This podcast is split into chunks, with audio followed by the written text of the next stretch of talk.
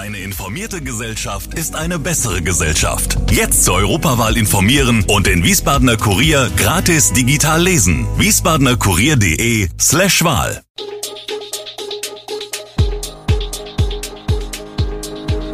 Gude, unser morgendliches News Update. Das Wichtigste aus Wiesbaden für Sie im Überblick. Guten Morgen aus Wiesbaden an diesem 27. September. Anklage wegen Taubentötungen in Wiesbaden, Protest gegen Kürzung des Sozialetats und der SV Wien hofft auf die Pokalsensation. Das und mehr hören Sie heute im Podcast. Seit vergangenem Herbst werden in Wiesbaden immer wieder enthauptete Tauben entdeckt. Für großes Entsetzen sorgte dabei insbesondere ein junger Mann, der am Hauptbahnhof dabei gefilmt wurde, wie er den Tieren bei lebendigem Leib die Köpfe abriss. Nachdem die Polizei einen Verdächtigen ermitteln konnte, hat die Staatsanwaltschaft nun Anklage vor dem Jugendgericht wegen Verstoßes gegen das Tierschutzgesetz erhoben. Zudem wird dem Mann ein Vorfall zugeordnet, bei dem in der Bahnhofstraße eine Nilgans enthauptet wurde.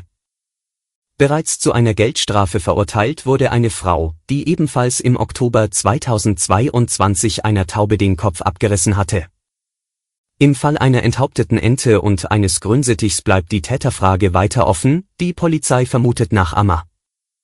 2023 seien bisher rund ein Dutzend Fälle bezüglich enthaupteter Tauben oder Nilgänse zur Anzeige gebracht worden, berichtet Sprecherin Michaela Plock. Die Tierquäler kann dabei eine Freiheitsstrafe bis zu drei Jahren erwarten. In Wiesbaden findet am Donnerstag, den 28. September, eine große Protestaktion unter dem Motto Finger weg vom Sozialetat gegen geplante Kürzungen des Sozialetats statt. Die Kürzungen könnten jährlich bis zu 25 Millionen Euro betragen.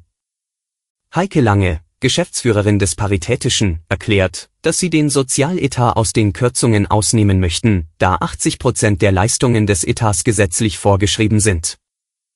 Von daher fordert sie die Kürzungen, wenn notwendig, auf die übrigbleibenden 20 Prozent zu verteilen. Die geplanten Kürzungen würden alle Bürgerinnen und Bürger treffen, einschließlich Jugendlicher, Senioren, Kinder und Familien.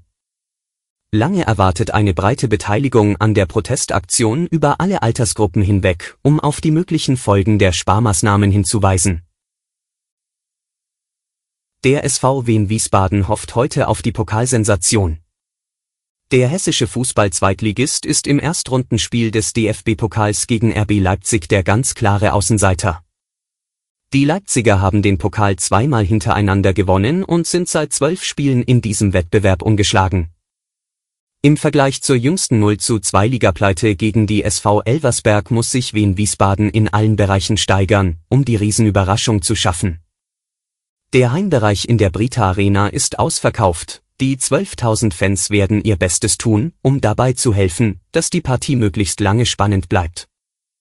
SVWW-Trainer Markus Kauczynski erhofft sich durch die Unterstützung von den Rängen einen Schub für seine Mannschaft. Anpfiff ist heute Abend um 20.45 Uhr, die ARD überträgt das Spiel live. Im kommenden Jahr wird der Nürburgring zur Partymeile. Vom 22. bis 25. August verwandelt sich das Eifelgelände in eine riesige Festivalzone mit Wasserpark und Musik von verschiedenen Künstlern unterschiedlicher Genres. Sogar ein Teil der Rennstrecke, die Müllenbachschleife, wird für dieses Event gesperrt. Die Veranstalter haben sich bewusst dafür entschieden, musikalisch Genregrenzen zu durchbrechen. Das genaue Line-up ist noch nicht bekannt, aber es ist sicher, dass bekannte Künstler wie Mia Julia, Alexander Markus, Pietro Lombardi, die Atzen und andere mit dabei sein werden. Ticketpreise starten bei 99 Euro. Loco Beach wird das dritte große Festival am Nürburgring sein. Besucher haben die Möglichkeit, auf dem Gelände zu campen und können sich auf einen Abenteuerpark mit vielfältigen Aktivitäten freuen. Die Veranstalter versprechen ein buntes, schrilles und lautes Partyfestival.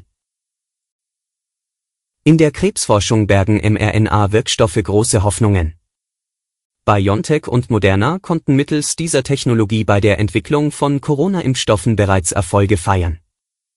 Laut dem Medizinvorstand von BioNTech sei es zwar vermessen zu behaupten, Krebs ließe sich mit diesen Präparaten besiegen, aber eine Heilung oder Verbesserung des Lebens für Krebspatienten sei in Reichweite. Auch Merck ist überzeugt vom Potenzial der Technologie und investiert massiv in deren Entwicklung. Merck produzierte die Wirkstoffe bisher in kleinem Maßstab, ändert dies jedoch mit hohen Investitionen in neue Produktionsstätten in Hamburg und Darmstadt. Diese sollen umfassende Produkte und Dienstleistungen für mRNA-basierte Arzneimittel anbieten. Der Konzern plant, insgesamt eine Milliarde Euro in die Weiterentwicklung dieser Technologien und den Ausbau seines globalen Netzwerks zu investieren, einschließlich Übernahmen von zwei US-amerikanischen Unternehmen. Merck plant, in den kommenden Jahren weitere 500 Millionen Euro zu investieren. Diese Entwicklungen könnten den Weg für bahnbrechende Fortschritte in der Krebsbehandlung ebnen. Alle weiteren Hintergründe und Nachrichten lesen Sie auf www.wiesbadener-kurier.de.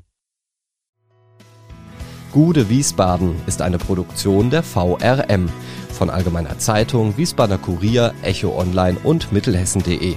Redaktion und Produktion die NewsmanagerInnen der VRM. Ihr erreicht uns per Mail an audio.vrm.de.